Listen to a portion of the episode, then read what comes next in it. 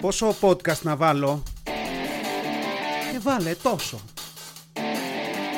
Και πόσο τόσο. Βάλε τόσο όσο.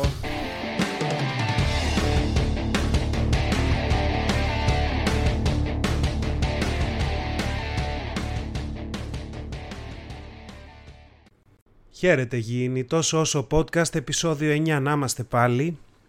Ξεκινάω αυτό το επεισόδιο με reference σε προηγούμενο επεισόδιο. Ε, παίρνα, έπαιρνα τη μάνα μου τηλέφωνο πάλι. Έτσι, είχα, τα είχαμε πει τις προάλλες για τον τηλεφωνητή. Σήμερα έχω καταλήξει στο συμπέρασμα ότι η μητέρα προσπαθεί να μου δώσει υλικό για το podcast. Δεν εξηγείται αλλιώς. Γιατί κάλεσα, χτύπησε, χτύπησε, χτύπησε, δεν μου το σήκωσε. Κάποια στιγμή ακούω μια νεαρότερη γυναικεία φωνή να μου λέει Al momento non possiamo rispondere, vi preghiamo di chiamarci più tardi. Grazie. Ή κάπως έτσι γιατί Ιταλικά δεν μιλάω, αλλά έτσι το βρήκα, το κατάλαβα και το μετέφρασα στο Google Translate. Κάτι τέτοιο μου είπες στα Ιταλικά, ότι δεν μπορούμε να μιλήσουμε τώρα, παρακαλούμε, καλέστε μας αργότερα, ευχαριστώ. Μάλλον έχουμε καινούργια αγορά τηλεφώνου, μάλλον ενός τηλεφώνου που έκανε το μεγάλο ταξίδι από Ιταλία με κάποιο τρόπο και κατέληξε εδώ, μια νεαρότερη γυναίκα, φύγαμε από την πιθανά πεθαμένη προηγούμενη γυραιά κυρία ε, και έχουμε πάει στα Ιταλικά. Δεν ξέρω που θα καταλήξει αυτό.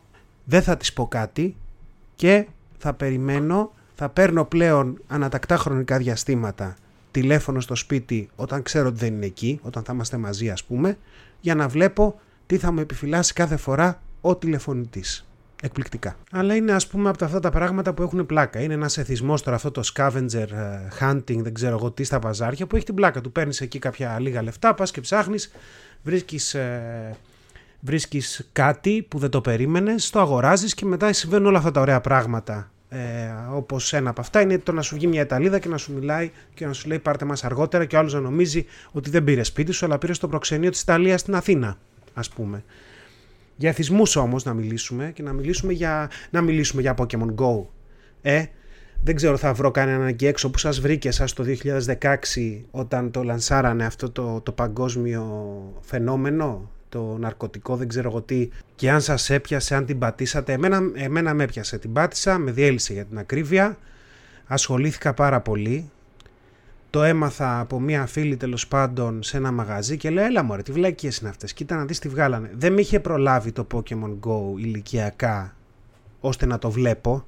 Δεν ήμουνα στη γενιά δηλαδή που είδε όλα τα επεισόδια αυτού του Ash δεν ξέρω πώς τον λένε να κυνηγάει Pokemon και Pikachu και Mikachu και όλα αυτά το έβλεπα αδερφός μου και την είχα την εικόνα, αλλά εγώ δεν το είδα ποτέ. Βέβαια, fast forward στο 2016, ό,τι δεν είχα δει τότε και ό,τι χρόνο δεν είχα καταναλώσει τότε πάνω στο Pokemon, τον κατανάλωσα όλο μαζεμένο μέσα σε ένα χρόνο ίσως. Δεν θυμάμαι πόσο μου κράτησε αυτή η μανία. By the way, πρόσφατα το Pokemon σαν σειρά, σαν καρτούν τελείωσε δεν ξέρω πώς το λένε, καρτούν άνιμε, δεν ξέρω τι, που κατατάσσεται. Τέλος πάντων, τελείωσε το ταξίδι αυτού του παιδιού που έψαχνε να βρει Pokémon, επιτέλους, μετά από τόσα χρόνια. Ε, αλλά ναι, είχα καεί το 2016 πάρα πολύ άσχημα. Κάπου εκεί στον Ιούνιο, νομίζω κάποιος μου είπε για το παιχνίδι, Ιούλιο, δεν θυμάμαι πότε ήταν, και αμολύθηκα έξω και άρχισα να ψάχνω Pokémon. Στην αρχή, α, κοίτα να δεις τι κάνει εδώ, τι κάνει εδώ εκεί, με έπιασε με έπιασε άσχημα. Θα παραδεχτώ ότι έχω παίξει σε ακατάλληλες ώρες και μέρες, προφανώς έχω παίξει ας πούμε πριν πάω για δουλειά το πρωί; Ναι, έχω πάει 8.30 ώρα 9 παρά το πρωί στη μαρίνα του Φλίσβου με τη μηχανή μέσα στο κολόκριο να περπατάω μόνος μου εγώ και κάποιοι τύποι που βολτάρανε ίσως για Pokemon Go και αυτοί και να ψάχνω Pokemon για κάνα μισά ώρα 40 λεπτά μέχρι να φωτίσει το κεφάλι να μου πει ξέρεις είσαι ενήλικας και έχεις να πας να δουλέψεις φύγε. Ναι, Έχω ακόμα το, κινητό, το παιχνίδι στο κινητό μου. Ναι και δεν θα το σβήσω ποτέ γιατί έχω χαλάσει πάρα πολύ χρόνο για να φτάσω εκεί που είμαι. Ε, το ανοίγω από καιρό σε καιρό έτσι να το δω. Μπορεί και να το ανοίγω. Δεν θα άλλαζα κινητό αν αυτό θα σήμαινε ότι δεν θα μπορούσα να έχω το, το παιχνίδι στο κινητό μου. Εντάξει. In my defense δεν έφτασα ποτέ στο ακραίο σημείο του να έχω power bank μαζί μου για να φορτίζω ένα δεύτερο κινητό με ένα δεύτερο account Pokemon Go και να παίζω σε ένα άλλο κινητό και όταν τελειώνει η μπαταρία του πρώτου να πηγαίνω στο δεύτερο και πάει λέγοντας όπως το έκανε πολλοί κόσμος και όπως προφανώς θα είχατε δει τον κόσμο στο σύνταγμα που άραζε και έπαιζε Διάλειμμα για φαγητό στη δουλειά κάποια εποχή, ναι, πήγαινα στο Σύνταγμα και άραζα και έπαιζα αντί να κάθομαι να τρώω. Εκπληκτικά. Αλλά έτσι είναι οι θυσμοί, έτσι για όλους μας. Ναι, και, και ξέρετε, η πλάκα είναι ότι επειδή ο άρρωστος τον αναγνωρίζει τον άρρωστο σε αυτά τα πράγματα, εγώ τους βλέπω ακόμα. Γιατί υπάρχουν ακόμα άνθρωποι που βγαίνουν στο άρρωστο της Νέας Μύρνης, ας πούμε, και παίζουν Pokémon Go. Ενεργά. Δεν ξέρω τώρα, προφανώς η δημοφιλία του παιχνιδιού έχει πέσει, αλλά σίγουρα υπάρχουν. Και όταν για να σας σταματήσω εδώ τη σκέψη που μπορεί να λέτε ότι έλα μωρέ τα πιτσιρίκια κάτω και ασχολούνται. Όχι, δεν είναι τα πιτσιρίκια. Είναι ένα ηλικιακό φάσμα 35 με 45 αρκετά πολλοί κόσμος που κάθεται και παίζει Pokemon Go. Εντάξει, τώρα, για μένα προσωπικά δεν ξέρω, ήταν αυτό μια απέλπιδα υποσυνείδητη προσπάθεια να κρατηθώ σε μια εφηβεία, σε μια προ-παιδιού ζωή, γιατί όταν ξεκίνησα ήταν η περίοδος που περιμέναμε το πρώτο μας παιδί; Θα πω ότι μάλλον ναι, έτσι. Αλλά ο, ο αναμάρτητος πρώτος στο λίθο μπαλέτο ή βαλέτο ή χαλέτο ή ό,τι θέλετε, νομίζω ότι όλοι τα έχουμε αυτά. Δεν έχω βέβαια εμπειρία από το να πηγαίνω και να βάζω φάρμες με πατάτες ή δεν ξέρω εγώ και να καλλιεργώ έχω εμπειρία από Candy Crush. Αυτή τη στιγμή, αν με ρωτήσετε να προσπαθήσω να θυμηθώ, δεν μπορώ τι ακριβώς κάναμε σε αυτό το παιχνίδι. Θυμάμαι ότι έχω χαλάσει αμέτρητες ώρες να φτάσω, δεν ξέρω εγώ, στα 500-800 πόσα level είχε και να κοπανιέμαι ε, για να προσπαθήσω να παίξω κι άλλο ενώ δεν είχα ζωές και να ζητάω από ανθρώπους να μου στείλουν ζωές. Ε, και όλοι μας σίγουρα έχουμε σπρώξει ένα πενταευράκι κάποια στιγμή όσο και αν δεν το παραδεχόμαστε σε κάποιο παιχνίδι για να πάρουμε ζωές ή κέρματα και αν δεν έχουμε σπρώξει το 5 ευράκι, ε, σίγουρα κάποιοι έχουν κάτσει και έχουν φτιάξει 15 account για να στέλνουν ζωές από το ένα στο άλλο. Έτσι, και αν το έχετε κάνει, σας έχω νέα ότι αυτό είναι περισσότερο από τα 5 ευρώ που κάποιος άλλος έχει χαλάσει σε αξία χρόνου, αν το έχετε κάνει. Αλλά ναι, είναι όλα αυτά τα παιχνίδια και όλοι αυτοί οι εθισμοί που μας έχουν στοιχειώσει. Ας πούμε, εγώ θυμάμαι και μια περίοδο αυτά με κάτι ζώα που καθόμασταν και φτιάχναμε κάτι σπίτια. Με κάτι ζώα και βάζαμε έπιπλα μέσα. Είναι πραγματικά όλος αυτός ο χρόνος ο χαμένος που ok το argument είναι ότι μπορεί και να μην είναι χαμένος αν είναι entertainment δεν ξέρω αλλά είναι άπειρα μεγάλη αυτή η ποσότητα χρόνου που έχουμε βάλει σε αυτά τα πράγματα εγώ θυμάμαι έβλεπα στον ύπνο μου Candy Crush να κάνω συνδυασμούς δεν ξέρω εγώ τι κάναμε αφού έπεφτα για ύπνο να κοιμηθώ και δεν ηρεμούσε το κεφάλι μου με τίποτα. Αλλά εντάξει μεγαλώνεις, τους διαλέγεις τους εθισμούς σου, κάποιοι σε διαλέγουν, ε, είναι όλος αυτός ο μαγικός κόσμος αυτών των παιχνιδιών, αλλά είμαστε, είναι ακόμα εκεί έξω, σας πληροφορώ όλοι αυτοί που παίζουν, αρκετοί από αυτούς είναι ακόμα εκεί έξω, ανεβαίνουν level, κάνουν μάχες, ένας χαμός και εγώ θα, το, θα επανέλθω γιατί όπου να είναι ε, τα παιδιά μεγαλώνουν, κάποιο παιδί στο σχολείο, κάπου θα ξανάρθουν τα Pokemon πάλι μπροστά και ξανά από την αρχή. Βέβαια, δικός μου γιος θα έχει ένα χαρακτήρα που είναι level 36, το οποίο εντάξει δεν περηφανεύομαι, δεν είναι κάτι τρομερό. Οι περισσότεροι είναι ήδη στο 40, που νομίζω ότι τερματίζει εκεί το παιχνίδι και ανεβαίνουν, αλλά θα έχει να κάνει ένα ξεκίνημα, μια παρακαταθήκη, μια κληρονομιά, ένα legacy στο παιδί, ένα όριμο account Pokemon Go. Σε άλλα νέα, ε, πάλευα με τους γείτονες αυτή τη βδομάδα στην πολυκατοικία. Δεν ξέρω σκεφτόμουν που να με κατατάξω, δηλαδή σκεφτόμουν πόσο άθλιος γείτονας μπορεί να είμαι, αν είμαι καλός ή κακός, γιατί είχαμε ένα συμβάν, εντάξει, στην πολυκατοικία που μένω είναι ε, εξαόροφη, έξι διαμερίσματα, μαζεμένα θα λέγε κανείς τα πράγματα, ε, δεν μπορούν πολλά πράγματα να πάνε στραβά και όμως μπορούν, γιατί, γιατί εκεί που βάζω τη μηχανή ας πούμε στην πολυκατοικία, από εκεί ξεκίνησε το πράγμα. Εκεί που βάζω τη μηχανή άρχισα και έβρισκα συνέχεια γόπες από τσιγάρα. Σαν ένας καλός γείτονας, ίσως, καλοπροαίρετος, η πρώτη μου σκέψη ήταν, κοίτα να δεις, κάποιος θα βγαίνει σε κάνα διπλανό μπαλκόνι, σε κάνα απέναντι μπαλκόνι από καμιά πολυκατοικία στον ακάλυπτο και θα πετάει τις γόπες φλικ, πώς το λένε, θα τις στέλνει ε, προς τα εμάς και έχουμε γεμίσει γόπες. Εντάξει, μου λίγο τα νεύρα μου, Καθάρισα μερικές, γιατί εντάξει, προφανώς και οι άνθρωποι που μας καθαρίζουν την πολυκατοικία δεν μπορούν να κάθονται να κάνουν γόπινγκ. Ε, οπότε το έκανα εγώ, θυμήθηκα τα χρόνια στο στρατό. Λέω πάει καλά. Περνάνε κάποιες μέρες, συνεχίζω να βλέπω γόπες. Λέω τέλεια, ωραία, ωραία, ωραία καταστασούλα πάει να γίνει εδώ. Μπαίνω μέσα στην πολυκατοικία, μυρίζει τσιγαρίλα, η σκάλα. Και εδώ να πούμε, που το έχουμε πει πολλές φορές και το, έχουμε, το έχετε ακούσει κιόλας, εγώ είμαι καπνιστής, έτσι. Αλλά μπαίνοντας στο κλιμακοστάσιο της πολυκατοικίας, μύριζα αυτή την τσιγαρίλα του βιομηχανικού τσιγάρου που δεν μου άρεσε και πολύ προσωπικά και λίγο με μπρίζον ακόμα περισσότερο όταν σκεφτόμουν ότι βγαίνουν τα παιδιά σε αυτή τη σκάλα να ανεβοκατεύουν και μυρίζουν αυτή τη τσιγαρίλα σαν μυρωδιά. Οπότε έκανα αυτό που πόσταρα βασικά, θα το πω πόσταρα. Ε, είμαι αυτός ο γείτονας. Είμαι ο γείτονας που άμα κάτι πηγαίνει στραβά, είναι κάτι συμβεί, θα φτιάξει χαρτάκι και θα το αφήσει στην πολυκατοικία. Είμαι αυτός ο άνθρωπος. Ακούω τη σιωπηλή κρίση, περνάει, μην νομίζετε, την ακούω, δηλαδή μου έρχεται αυτή τη στιγμή που βρίσκομαι και ακούτε το podcast και λέτε αυτός ο... είναι. Αυτός είμαι, ποστάρω, δεν είμαι διαχειριστής, δηλαδή το κάνω, είναι, είναι ακόμα χειρότερο το δικό μου level γιατί βάζω χαρτάκια χωρίς να είμαι διαχειριστής. Τα δικά μου τα χαρτάκια τα βλέπει ο διαχειριστής και τρέμει. Δηλαδή εντάξει, αυτά που βάζει ο διαχειριστής είναι πτέσματα προς αυτά που βάζω εγώ. Δεν είναι τίποτα. Δηλαδή, ο άνθρωπος βάζει ένας εκπληκτικός διαχειριστής που έχουμε, που βάζει χαρτάκια και λέει: Ξέρετε, παιδιά, σας παρακαλώ, κλειδώνετε την πόρτα, θα μας κλέψουν, μας έχουν ξανακλέψει. Βάζει έτσι πολύ ωραία, πολύ ωραία σημειώματα. Εγώ είμαι σε άλλο level και το έβαλα το χαρτάκι. Ε, είμαι αυτός ο γείτονας, γιατί δεν μπορώ. Και το χαρτάκι τι έλεγε. Λοιπόν, θα το διαβάσω, το έχω κρατήσει και το κράτησα γιατί. Το κράτησα γιατί λέω, ε και κάνει κανένας να το βγάλει, και επειδή εγώ βαριέμαι να κάθομαι να το ξαναγράφω, το πήρα μια φωτογραφία για να το τυπώσω και να το ξανακολλήσω, αν κάποιος το έβγαζε. Είμαι τέτοιος γείτονας. Και λέω, Αγαπητοί γείτονες, πάνω πάνω στο χαρτί την προσοχή σας παρακαλώ με μεγάλα κόκκινα γράμματα. Το έγραψα με τους μαρκαδόρου των παιδιών, προφανώς. Αγαπητοί γείτονες, καταρχάς καλή χρονιά σε εσάς και τους οικείους σας. Ξεκινάμε, καλοπιάνουμε. Θα ήθελα να θίξω δύο θέματα που αποτελούν πρόβλημα. Φέρμ εδώ αποτελούν πρόβλημα. Δεν διαπραγματεύομαι. Το τελευταίο διάστημα παρατηρείται έντονη μυρωδιά τσιγάρου στις σκάλες. Καθώς έχουμε παιδιά, hello, και δεν χρωστάμε να μυρίζουμε καπνίλα, εδώ ξέφυγα, αλλά sorry, βγαίνοντας, δεν χρωστάμε να μυρίζουμε καπνίλα βγαίνοντας από το σπίτι κόμμα. Θα παρακαλέσω θερμά, με κεφαλαία το θερμά υπογραμμισμένο δύο φορές με κόκκινο μαρκαδόρο, να καπνίζετε εκτός του κτηρίου. Τώρα αυτό μεταφράζεται στο γαμό το κερατό μου, καπνίστε το κολοτσιγάρο έξω από την πόρτα και μπείτε μετά μέσα.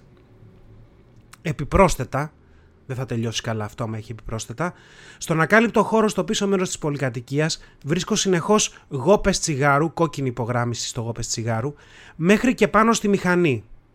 Άμα μου την κάψετε, εσείς θα την πληρώσετε. Μετάφραση.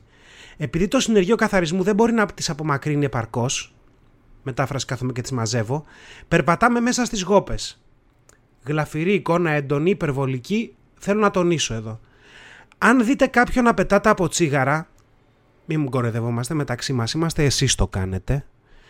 Αν δείτε κάποιον να πετάτε από τσίγαρα, ίσως από διπλανά μπαλκόνια, βάζω εδώ μια ερώτηση, να είμαι ευγενικός.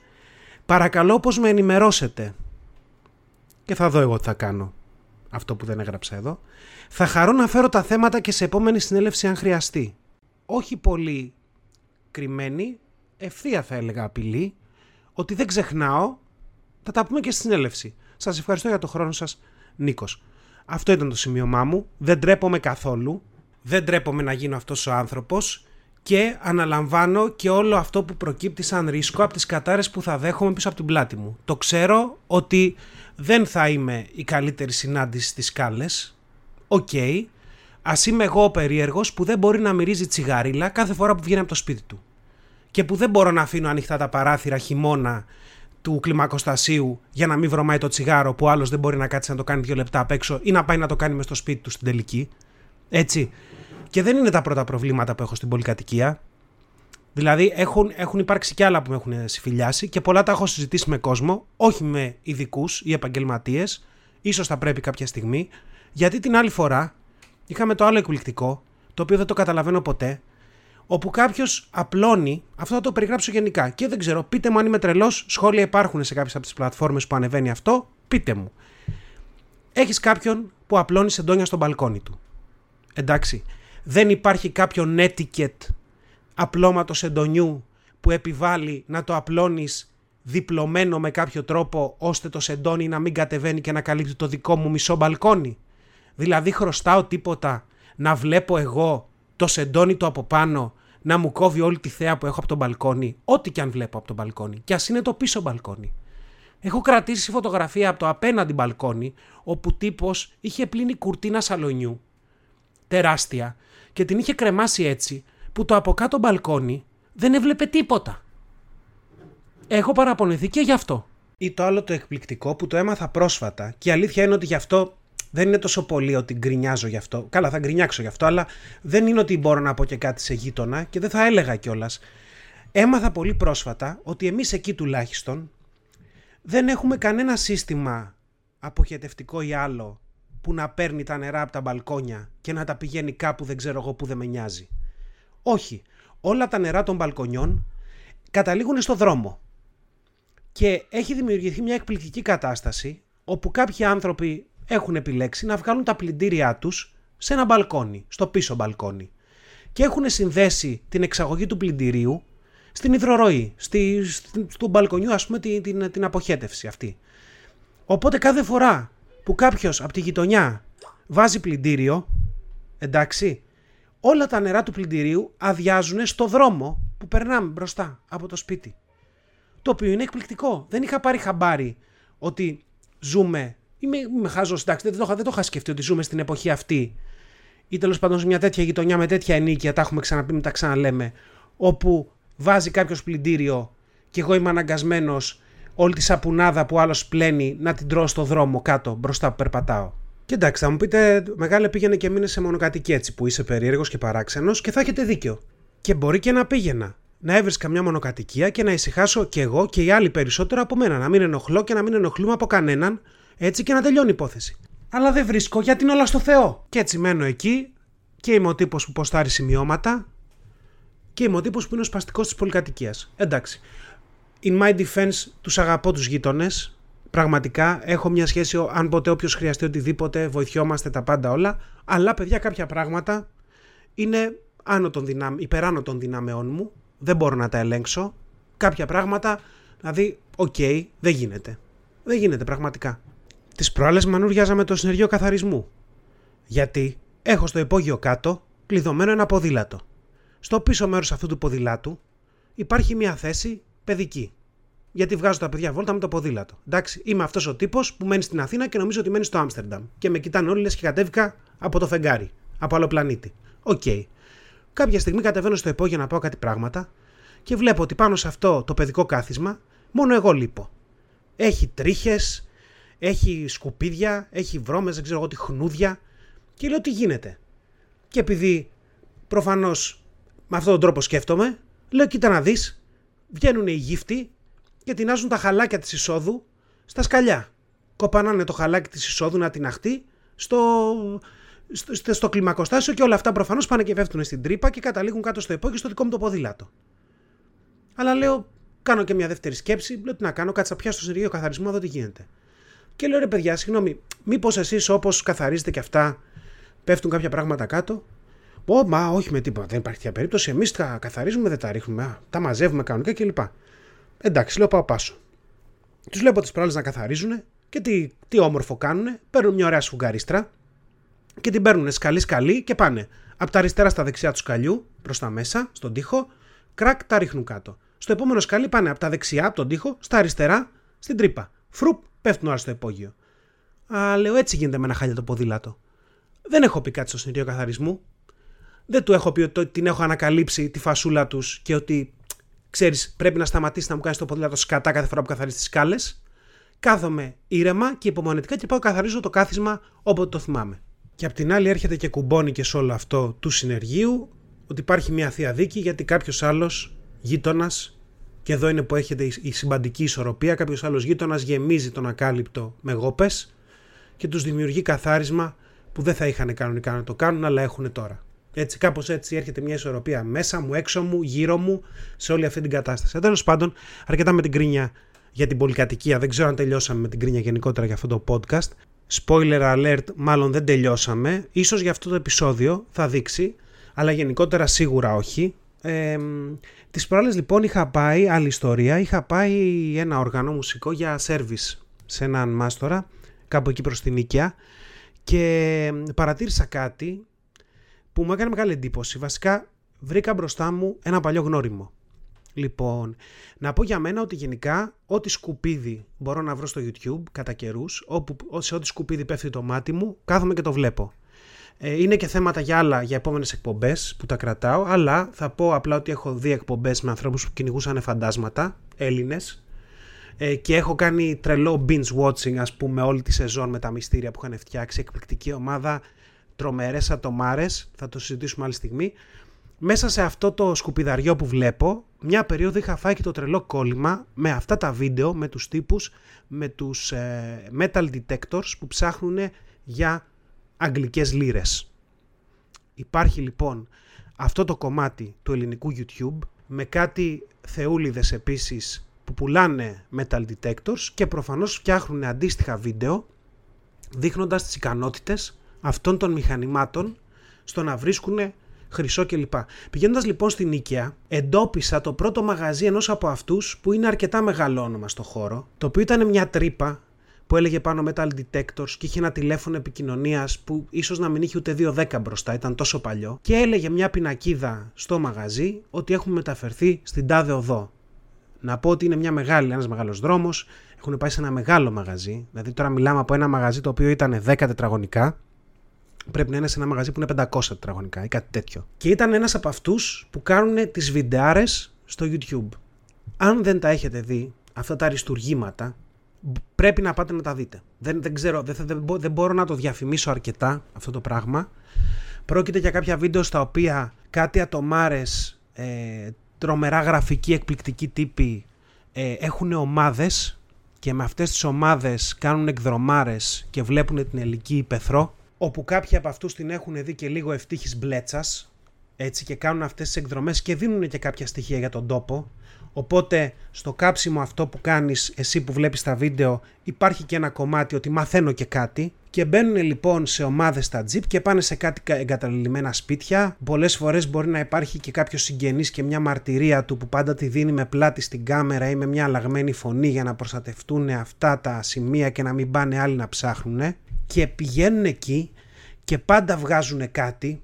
Θα βγάλουν καμιά λίρα, θα βγάλουν και παραπάνω, και είναι στο σημείο που εκεί που σκάβουν σταματά να δείχνουν πλάνα ή τα θολώνουν και είναι εκπληκτικό, είναι τόσο ωραίο, δηλαδή ο κόσμος που αγοράζει τέτοια και αυτό το κατάλαβα βλέποντας ότι ένας άνθρωπος που είχε ένα μαγαζί του τίποτα σε μια γειτονιά έχει μεταφερθεί σε μια μαγαζάρα σε ένα κεντρικό δρόμο της Αθήνας και τα πουλάει όλα αυτά τα πράγματα και μπορεί να έχει ανοίξει και παραρτήματα έτσι το τρώει αυτό ο κόσμος αβέρτα όλη αυτή η ιστορία με τις αγγλικές λύρες, το χρυσό που κάπου υπάρχει κρυμμένος, λύρες από την κατοχή, δεν ξέρω εγώ τι, από τους αντάρτες που φεύγαν. Υπάρχουν πάμπολες ιστορίες, ρωτώντας δεξιά και αριστερά έχω μάθει και ιστορίες από δικούς μου ανθρώπους και πραγματικά με μαγεύει αυτό το πράγμα, το αγαπώ.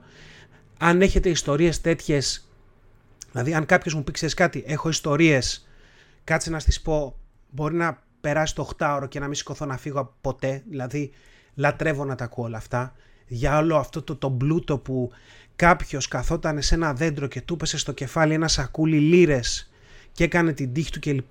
Τα λατρεύω όλα αυτά απεριόριστα ε, και είναι τα βίντεο αυτά πραγματικά ψάξτε τα. Για εθισμούς μιλάγαμε πιο πριν, βάλτε και ένα όριο. Εγώ το όριό μου ήταν ότι άρχισα να γκουγκλάρω και να συγκεντρώνω υλικό για να μπορέσω να βρω που μπορεί να είναι αυτές οι λύρες. Προς υπεράσπιση μου δεν αγόρασα μηχάνημα από αυτούς τους τύπους. Δεν έφτασα και κοντά.